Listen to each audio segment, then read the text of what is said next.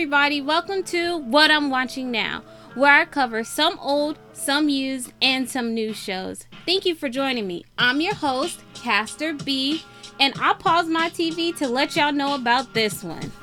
Life Lessons of Uramichi Oniisan is a 13 episode anime. It is subbed and dubbed and has a manga of the same name.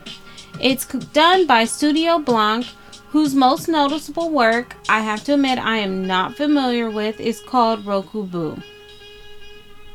When I first heard about this show, to be honest, I had very little interest. I figured it's about a guy on a kid's show until I realized it's about an adult on a kid's show.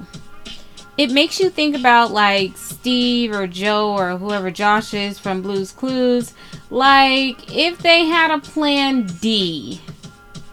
The anime is based on the life of a 31 year old gymnast whose current job is, well, to be the big brother on a children's show. It shows more of the dark comedic look of the production of the show. I mean, he does a decent job interacting with the children, but some of some of his cynicism kind of leaks out, especially in front of them. But you have to think, like in your teens and in like even in your twenties, you had hopes and dreams of being like something, maybe a doctor, lawyer, or engineer. In his case, an Olympic gymnast. And then in your third, by the time you hit your 30s, it's like, bam, life hits you. And then you got to find a job, you got bills to pay. And then the only decent job that you can find is, you know, being the big brother on a children's show, which we can all admit that sometimes uh, can be depressing and children can be annoying.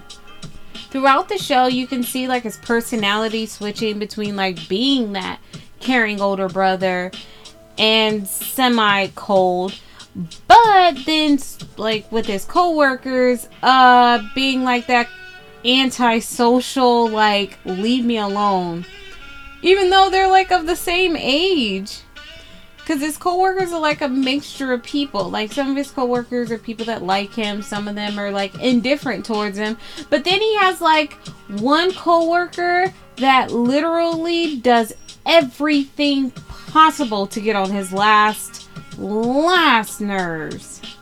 It's sad because most of the time it's only because quote unquote he's popular with children and housewives and that's the fame that he would want. Well, actually, he would want any sort of fame. And then he has like a boss who like makes him do like three to four shows a day. I don't know if that's a lot, but it sounds like a lot. But I'd have to say my absolute favorite thing about the show is that the protagonist is a regular adult.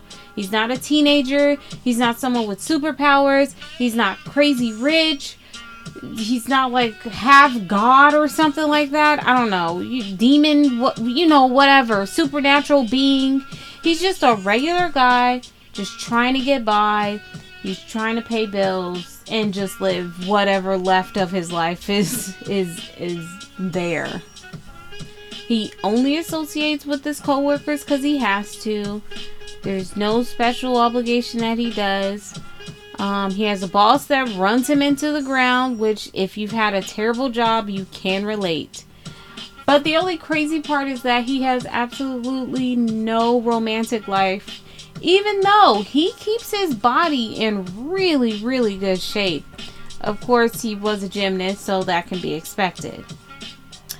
I hope I didn't give too much away about the show. I just said it's funny, it's relatable to watch. It's only 13 episodes. If you, of course, if you don't like it by the third episode, actually, if you don't like it by the first episode, then you can drop it. But that first episode is a killer.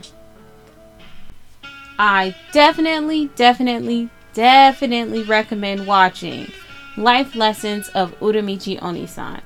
It has a little dark humor, it's slice of life. Please let me know how you like it. Uh, and with that being said, looks like it's time for me to get back to my show. Once again, this is your host, Castor B, and thank you for listening to What I'm Watching Now.